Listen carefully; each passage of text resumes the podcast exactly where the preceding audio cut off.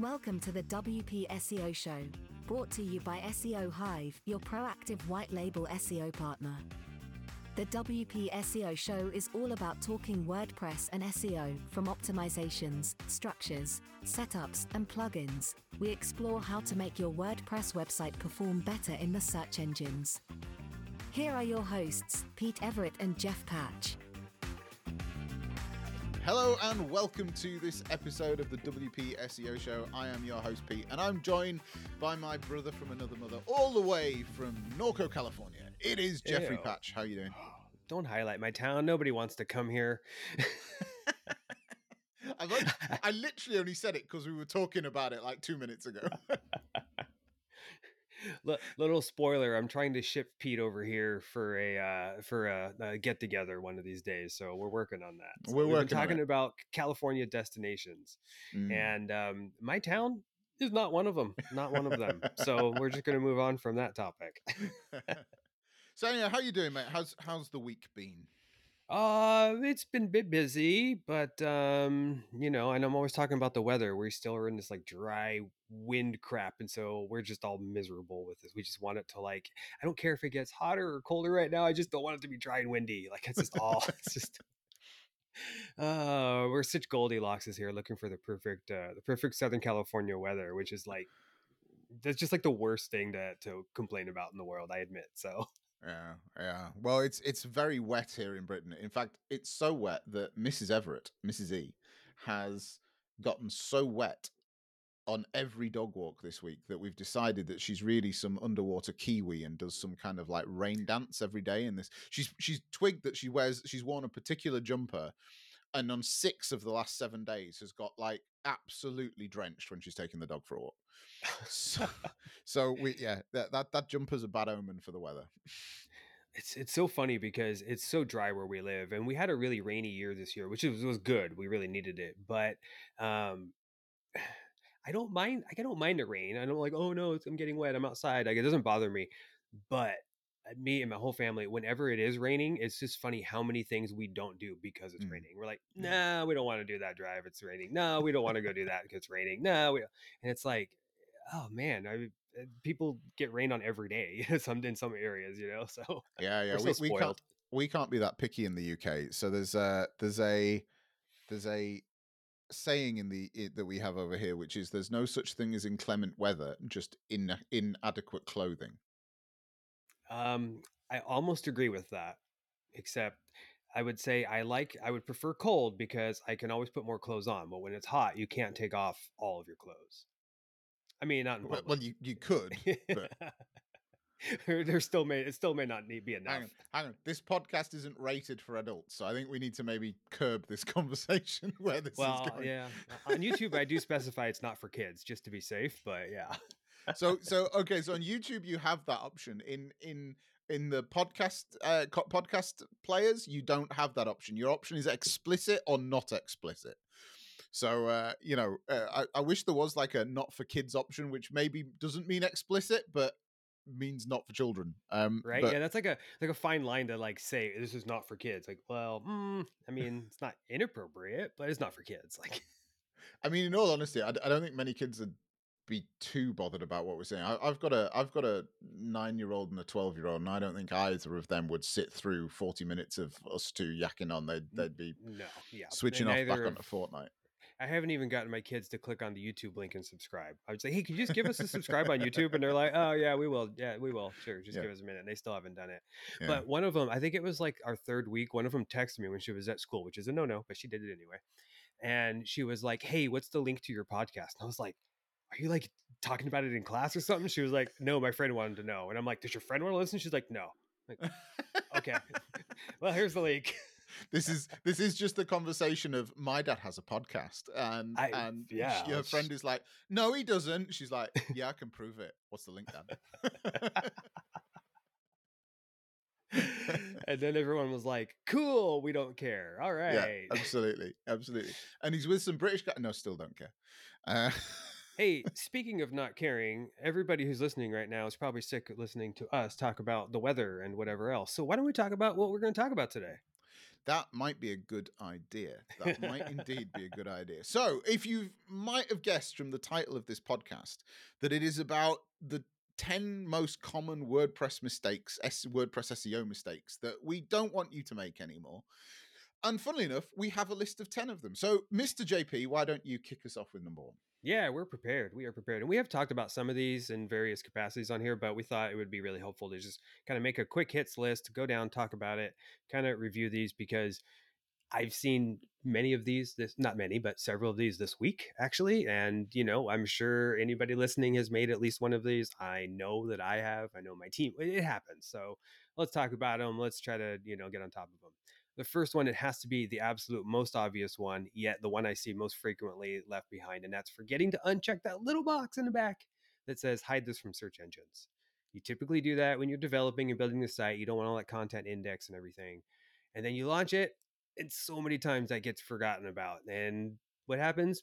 Google doesn't it's no index. Google doesn't look at it. It doesn't get picked up. It, you know, your your client's waiting there for weeks going, "Hey, are we ever going to show up in Google search results?" and you explain to them, well, it takes time, you know, and then you go back and you check and you realize you forgot to uncheck that and you are embarrassed.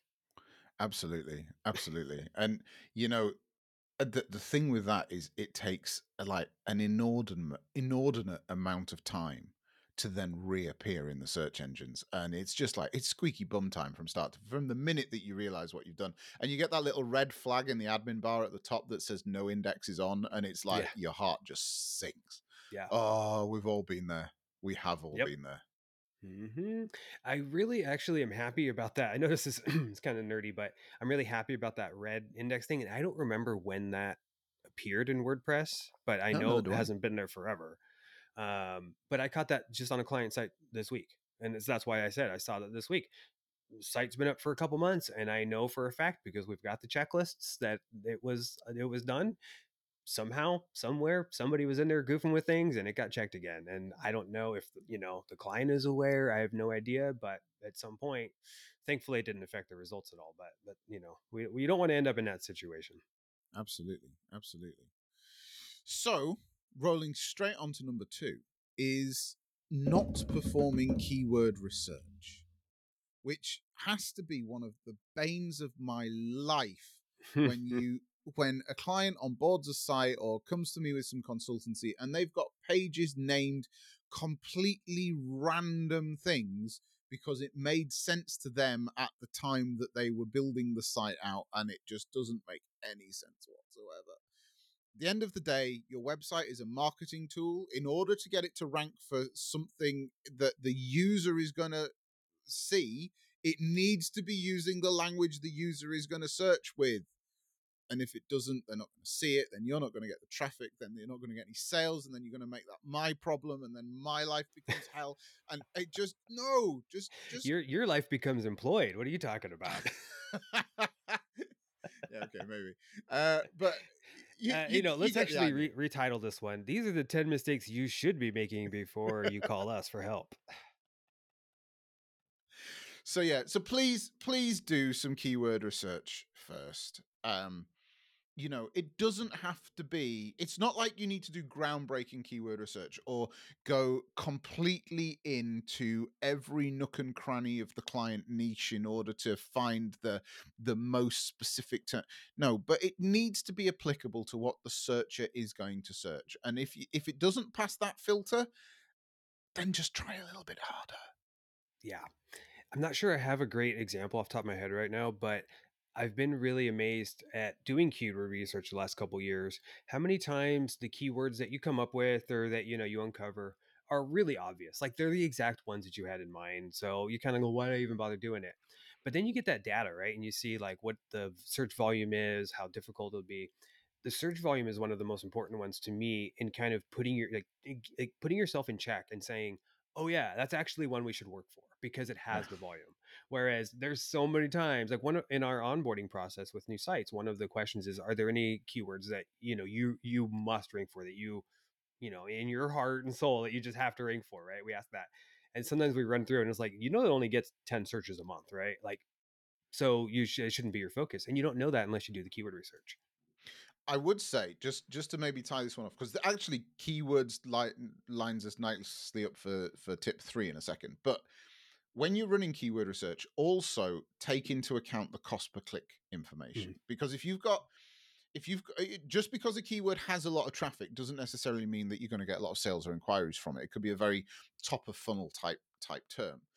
So, in order to distinguish the terms which other people are getting conversions from, if you look at the cost per click data, you know, somebody spending 30 cents a click to be on page one for a particular term, they're probably not getting too many leads from it. If somebody else is spending $30 a click for a for a, a, click to be on page one, they're far more likely to be getting uh, leads or conversions or whatever the conversion metric is that you're working for. So whilst you may not run ads for these terms, considering the cost per click information can be key to determining where traffic that is likely to convert will sit. Yeah. And then if you can, you know, rank organically for those terms that people are paying $30, dollars you know, Mhm. every time you get a, a click through, you're, I mean, you're not making $30, but in a sense, you're getting a $30 click that for free. I mean, in a sense. yeah, Yeah. Absolutely. So rolling on to number three, Mr. JP. Ro- rolling on to number three, and this feels a little contradictory over what we were just saying, but that is actually overusing your target keywords. And you know, this is the old style. If you've if you've been in the industry, you've been online long enough, you remember. You know, uh. If if we were to build SEO Hive like ten years ago, our homepage would say, "Hey, we're a white label SEO provider that does white label SEO for white label." You know what I mean? We would say the same thing over and over again. It's just so for annoying. agencies that need white label support for their Yeah. white label SEO services. Con- for digital contact. agencies that work with WordPress clients, and I mean, just oh boy, and and there was, I mean, it's so funny. I, I just laugh at the times when you would read a website and you would read it and you'd be like, obviously they're just trying to you know get those clicks in there, and it doesn't actually read for a human. Well, it turns out Google's figured it out. They're done doing that. Yep. Keywords, you know, that yes, they matter. They need they need to be there, but at the same time, they track so many other vital metrics that show you how the content is helpful. Um, is it you know organized in a proper way feel free to help me out with some better terminology here pete but you know it's the, the whole helpful content that we've talked about is an amazing thing because now google is trying to rank things based on actual real world performance. Yeah, I think I think the two biggest elements that feed into this from an SEO perspective are um, are natural language processing. So how you how you actually write in order so that natural language processing is the process that the search engines use to read a page to see if it reads like its natural language, essentially. So i.e. it's written for a human, not for a not for the not for the algorithm. And then the second thing is the helpful content update that you've just mentioned, which has seriously moved the bar on how content needs to be helpful. It needs that you know a user should be able to read a piece of content and actually when they get to the the end of it be more educated or be able to take a different action than they would have before they started reading a piece of con- that piece of content. So you know if you're if you're hitting those two things then then you're you're doing really well but yeah keyword stuffing is has been a no no for ages and and you know uh you, you, you can't do that anymore. Link stuffing is exactly the same. I mean, how many sites have we had where you had uh, links, like hundreds of links in a footer? Some of them colored the same background as the colors as the uh, footer bar, so you couldn't see them. And plumbing uh, los angeles plumbing san diego plumbing new york city Yeah. plumbing you know Well- for for somebody based in wichita yeah absolutely and and that that of course means that that you know you can't have the duplicate content which that strategy did did sort of uh, employ so all of that kind of stuff not overusing your target keyword you've got to use it enough you've got to introduce them properly we talked about that on a previous show um but yeah not overusing them is is a key thing.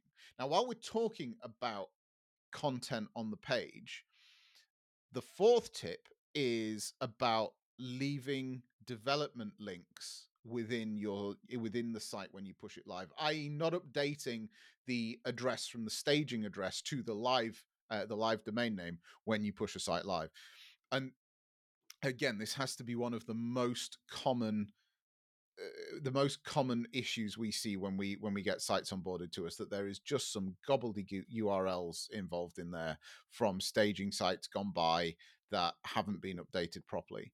Um, so please, please, either we we did a we did a whole episode on how to launch a website properly we we did discuss this this element in that to a bit more length than we're going to go into today but please make sure you've got a plugin in there something like better search replace or if your you know if your host does it when they when you set the primary domain um, i, use cloudways for, for my main host when i change that primary domain they go through and update the database yeah. for me so it, it kind of does it um, but I still do have better search replace in there for uh, you know for for uh, belt and braces. So we'll actually check just to be safe, just to make sure one didn't get missed. And I have we have literally migrated hundreds of websites to like Cloudways using that migrating tool, and it works fantastic. But there has been a, a handful mm-hmm. where, for some reason, there were a few. I don't know if they were maybe encoded in a certain manner, but there are a few URLs that don't magically get picked up and we've got to do it like that. The other big thing that gets left out with a lot of these tools, whether it's Cloudways or any of them, is if URLs are hard coded into any of the theme files or any of the widgets or anything like that, because it usually won't review those. So you know and that's well, not the best practice obviously but it does happen and we catch those sometimes too and sometimes you have to be careful with the, even the page builder that you use as well mm-hmm. i mean mm-hmm. divi divi has a process for example if you're moving a divi site that you have to go through a specific process in order to to transition the site from one url to another and oxygen had the same thing from memory so yeah, you you might there might be specifics you need to be aware of, but please make sure that when you send a site live, it is all on the proper live URL, that the SSL certificate is correct, that all of the links are running on HTTPS rather than HTTP. Um, mm-hmm. That it it's it seems like such a small thing, and it it's not a fun process to go through, particularly if you have to unpick a massive site with all of these issues. But, but look, real it, real life horror story. We had a client depart with us last week for a more niched provider. They're in real estate market or something, and they you know they worked with an agency that's like dedicated to that, and that's fine. They moved their site over, and everything is broken. It's been that way for a week, and I keep emailing, going, "You guys, you didn't change the URLs," and so all the URLs are pointing to a staging site that's on the new agency's things, and I'm going, every customer yeah. has this big error with all these things written all over it when they go to visit. The videos don't play, the images don't load, and so this happens. And this is, and I'm not trying to talk trash about this company. I don't know them from anybody else, but they're a professional company, and they made the mistake. So it mm-hmm. happens all the time. all the time. Yeah, I'm not trying to you know crap on them. I'm trying to show you that even the pros make the mistakes. Uh, so where are we going? What, what's what's next? What's number five? Yeah, another kind of uh, thing to check when you're, you know, in a technical world is looking at your images. Um, a few years ago, optimizing your images was a huge thing. Now WordPress kind of takes care of most of it for you. Um, it's still you can still make some mistakes in this area though. So my big kind of suggestion, my general suggestion is use JPEGs because even if they are massive, WordPress will shrink them down to like 25, 60 pixels or something. And it does a pretty good job compressing the JPEG. It's not the best, you could do better, but at a bare minimum, this is fine. Uh, if you use PNGs, on the other hand, though, those do not compress as well, and they the file sizes can be massive, especially mm. if they've got transparency or things. Um, so my my kind of just you know, like I said, this is the real basic. But if you're using images and they're they're photographs, right? There should probably be a JPEG. Um, we'll talk about WebPs in a second, but there should probably be a JPEG. And if it's a graphic, like somebody designed and drew a box and it has bold colors, that can be a PNG. Um, using those two, you pretty much are going to avoid any major problems. But if you have, you know, giant background images and they're saved as PNGs. They could be like 10, 20 megabytes. Um, same thing with like background videos and stuff. We recommend hosting videos on a third party platform or a CDN. Um, and then, like I said, I mentioned uh, WebPs, and that's kind of a newer technology. And they are great. They're much smaller. They're optimized. They work really well, but they're I still haven't fully adopted it because there's still a few people that use like an old browser that does doesn't load them properly, or they don't. You know, if you sometimes if you click them, they turn into downloads rather than embeds. So, you know, these things can be remedied and fixed and approached, but we're not quite doing that yet. Just to be, they leave things on the safe side, but for people to just like throw in a whole giant gallery of you know 20 megabyte png files the site just or the homepage itself, you know, can just become massive and impossible to download. So that could really be uh, detrimental for your site speed and, and indexing it. One one tip I suppose I would have with with the whole image thing is you know, if you if you do use a service like Short Pixel or Hmm. you, I don't know EWWW. I don't know how you pronounce it. I of yeah, I don't know. anyway, you know who I mean. E ewww.io. Um, they both have parts of their plugin which are which hook onto the WordPress image uploader, so they will actually use their compression engine instead of Mhm. WordPress's compression engine, just as you're uploading media files. So if you do already use those services, or you're going to use them for the production site once it goes live, get them in there early because then, as just as you're dragging stuff into the site uh, through the build, it's doing the job for you as well. So you don't need to. You- it's just something you can then set and forget. It's it's that easy. Yeah, yeah, it's nice to do it from the get go, from the very beginning, and that will convert them. And it, it, he's right; it definitely convert or compresses them better. Um, and you can adjust it too. You could say, you know, I, I want to compress the hell out of this. I don't care if there's a little pixelation, or you can say, you know, let's let's keep it real clean, but you know, just try to get what you can out of it. The one Um, the one thing I would say about use plugin. So EW I, I moved from Short Pixel to EWWW because for a number of reasons. But EWWW has a built-in CDN network, which granted Short Pixel does, but you got to pay for a higher tier for it. Whereas with EWWW, it is it is uh, lumped within the, the standard fee. And I've got to say, it works a treat. However, however, when you move the site, the site eh, the the the CDN gets linked to the domain. So if you're going to use you within a if somebody's still listening to this, they're going to think I'm absolutely insane. Anyway, uh, if you're if you're yeah, I have using no this, idea what this EWWW. I don't even know, but yeah. Yeah, absolutely. Well, so if you're using it through the development process, by all means, put the image uploader in there. You know, get the plugin in there, do that, but do not set up the CDN. Make the CDN part of the go live process because it really will make your life easier when you need to send the site live. Yeah, that's all I'm saying. and you probably don't want to be piping your development changes back and forth to CDN all the time anyway. Absolutely, absolutely, absolutely. um, yeah, I, do, I like. I mean, I'm. uh, We're not going to get into it now, but I'm kind of curious why you moved away from Short Pixel because I, I still use that for the most part. But that's because bought a whole bunch of lifetime credits and it just has worked pretty well, so I kept using it. But Mm. one kind of warning I will throw out there is, well, we're both talking about the paid, you know, services from both of these companies. Um, a very popular one is uh, WP Smush or Smush It or one of those. And I see that installed on tons of sites. I mean, it works fine. In fact, I've liked some of their features. But the problem with the free one is it doesn't optimize your main image, the the the the original one. It only Okay. it only optimizes your thumbnails. So I have seen so many people run this on like sites with like 30, 40, 50,000 images in their library and it takes like literally days. And it made no difference because they're using they're mm. all the site or all the pages are referencing the full images and those don't get compressed. Like that's their kind of Yeah. well, if you upgrade, we'll we'll do that for you too. And it's like, well, that's the one we actually want you to do. So basically what I'm saying is I can't see a benefit of using Smush if you don't want to pay for it. Right. If you just want the free version, I can't see a reason to use it.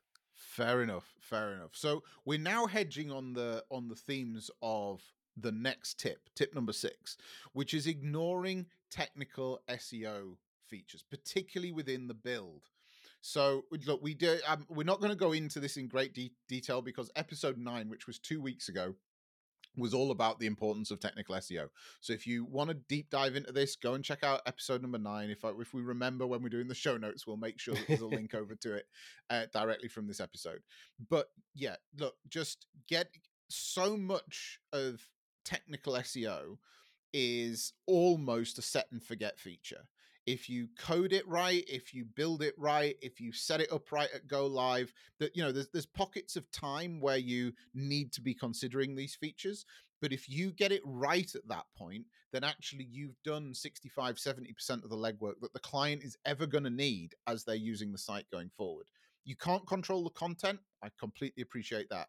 But you can control the way things are coded, the way that tags pull out into the um, you know, in, into the front end, the way schema is set up. You can control the way that images are optimized, like we've just been saying, and, and how they are delivered through CDNs or or whatever. You you can do all of that stuff. And that's kind of the expectation when a user comes to a web professional to to get a site built so just get it right first time and then you know have it in your checklist have your processes around it or get a team like SEO Hive involved we have a product that will help help you um you know help identify these issues and fix them for you but just get it done first time, and then, as I say, you you you know you're handing over a good product to the client when you've done that. Yeah, and I will raise that. Um, do this on your development starter site. Yeah, yeah, yeah. Enough. There's a whole episode right that. there. and we're done. And we're done. No, but you know, if you've got the structure in your development site, then you never have to. I mean, you need to go over, you need to check these things. And actually, that kind of segues into the next one. I did, we actually made a list for this podcast, if uh, anyone listening can't tell. And uh, it's going so much smoother, Pete. I like it. We should do this more often. and I, I'm really surprised how well things segue. And I'm not sure we meant to do that. But anyway. You mean you're not sitting there thinking, "What the hell's he going to say next?" no i am that but you know but i'm not caught completely off guard so that's that's what's great about it so keep keeping me honest keeping my attention span going um the next one is is one that I, I know i've said before and that's run your seo program through its onboarding its wizard whatever the startup thing is just just install it and run it through it. That that just go through. Do the best job you can. Even if you know nothing about it you will do good. Um, you're not going to hurt anything probably by adding the basics. And, uh, and when you go through these steps, um, it, it, they're very simple. What is the site name? What is you know the contact information? It asks this stuff, so it puts it in the schema, so it delivers it to Google properly, and all that stuff is easy to find. Um, I I saw a post on Facebook the other day. Someone said, "Hey, I saw the SEO Hive guys were talking about how they like SEO Press, so we're gonna uh, we're gonna use that one and, and pull out whatever it was." And that's great. I'm so honored. We love SEO Press. We think they're great. But unless you're using like Yoast, and I'll tell you why I'm saying that one in a second, there's really no point in taking out your S- your current SEO plugin. Whatever you've got is probably fine. Just go through the steps and make sure it's good. Um, the reason I say Yoast, and that's not to talk trash about them, but it is it's uh, it's got to be the least featured SEO plugin out there because they want you to pay for the premium and, and all that stuff. Whereas everything else just includes all the features. Most of them don't do anything more than the other one does or anything better. They just do it a little bit differently. Uh, Pete, Pete just moved his head in a way that says, "No, no, I, I know one reason why this one is better, but no, no, it For was. the- It wasn't that. Sorry, go on. for the most part, it's six of one, half dozen the other. No- But the point is, just run through the wizard because it'll take care of the like eighty percent of the most important things for you. Yeah. I, I was thinking two things. I was thinking one was it will also take out the line, this is just another WordPress website from the tagline field in settings, uh, which is another giveaway that nobody's nobody's even looked at that page.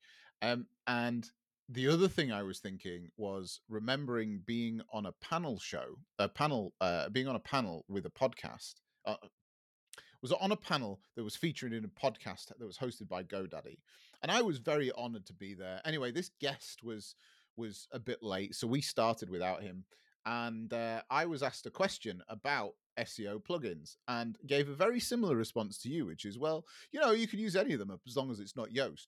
And just as I finished speaking, our late podcast guest arrived, who was uh, one of the development team from Yoast plugin, who I then had to justify myself to, uh, who had just spent the last three minutes in the waiting room listening to me trash his plugin. That's what. I, That's why my head went. Oopsie. It's, I mean, there's nothing wrong with the plugin. It's the OG, you know. I mean, I don't know if it is the original one, but it's been there for as long as I've been doing WordPress stuff. So give credit to to them and the things that they've done for WordPress and in the industry. But the fact of the matter is, the last time we looked into the premium options, it was like 75 bucks per site per advanced module. So if they were a local business, they needed to pay 75 bucks for that. If they wanted something else, it was another 75 on top of that. And so it just, it, you know, it doesn't make sense. Uh, when SEO Press, I think, is like $39 a year or something like that. It, it, Something like that. Yeah, I was going to say about use it forty on or fifty dozens for and hundreds of websites. So it, Yep. you know, it just made sense. But and nothing, uh, you know, not, not not not necessarily trying to ding their business model. If it works for them, great. And uh, I'm sure there's plenty of people that are happy paying it. So good, good for them, not me. Absolutely. So the the next one, number eight.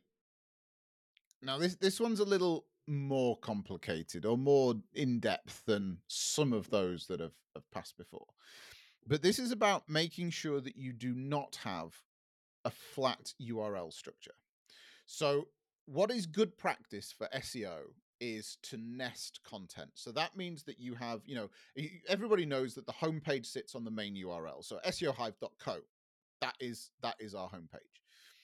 A flat URL structure would then mean that every other URL sits directly under the homepage. So you'd have SEOhive.co forward slash local SEO, SEOhive.co forward slash the content plan seohive.co forward slash uh, this podcast is about the top 10 mistakes that you can make uh, when setting up a wordpress website they all uh, are the same of the same weight to google google can't group any of them together because you haven't nested any of them together now the reason that this is important is that some keywords are more competitive than others. And th- that means that certain keywords, in order to rank meaningfully, you have to prove an authority uh, in that particular content area for a specific thing.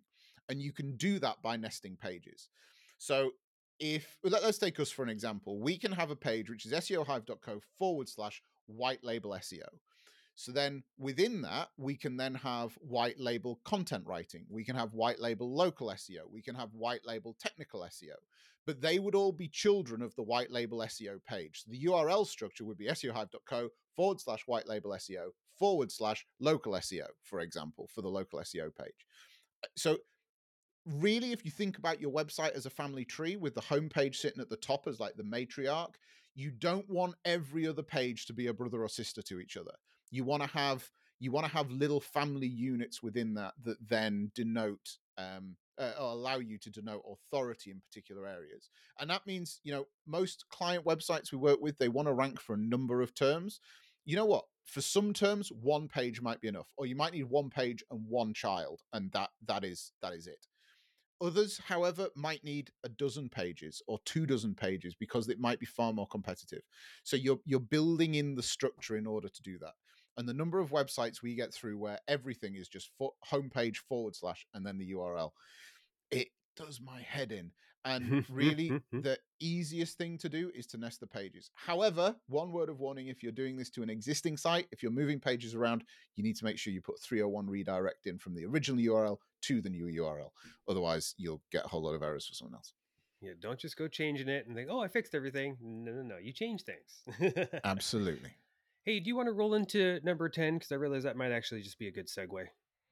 Okay, so number 10, we'll skip number nine. You can finish with number nine. I'll come back to that one. Yeah. Uh, so the next one uh, is about creating internal links. Now, uh, everything I've just said is is uh, to do with uh, flat structure. That essentially is one method of creating internal links. However, you can make internal links by using content around your uh, you know around your site as well. Um, this really does apply to blog content. So if you've got if you've got a section about white label SEO, let's run with the same example. We might not want to create two dozen pages under that to do with white label SEO. We might have we might just want the our one top level page about white label SEO and then the three or four children which are our services to do with that.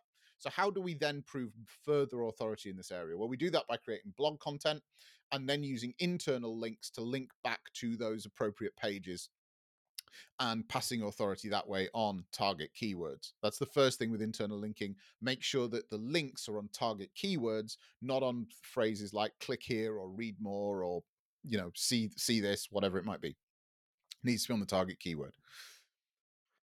the real key with this is about actually spending some time reviewing past content so that it links f- f- almost forward in time to content that you've produced in the future so if you go and create a new a new page today about um, let's say about local SEO. We we go and create a new local SEO page, uh, and we want to go and find some links for it. Well, let's go back in time through our archive of blog topics and find where we can put links in from some of the older content that reaches forward in time to the new local SEO page. It's not a process that you necessarily want to do with every piece of content you create. We do do that as part of our content pathway, but we uh, it, it, you know if you're working on a client website or they're paying you for a few hours a month or a few hours a quarter you know what? Grab a coffee spend 20 minutes and just look at their new blogs and look at their old blogs and see if you can bring some links from the past over to the future and you'd be amazed how quickly you can start to build links uh, that way If you want Yeah. to automate the process slightly, I realize this is quite a long one. If you want to automate the process slightly, then there are some plugins you can use. There's one called Link Juicer, which is a WordPress plugin where you can actually put in um, into a post the the keywords you want other places to link to on that post, uh, and it will go and find them for you.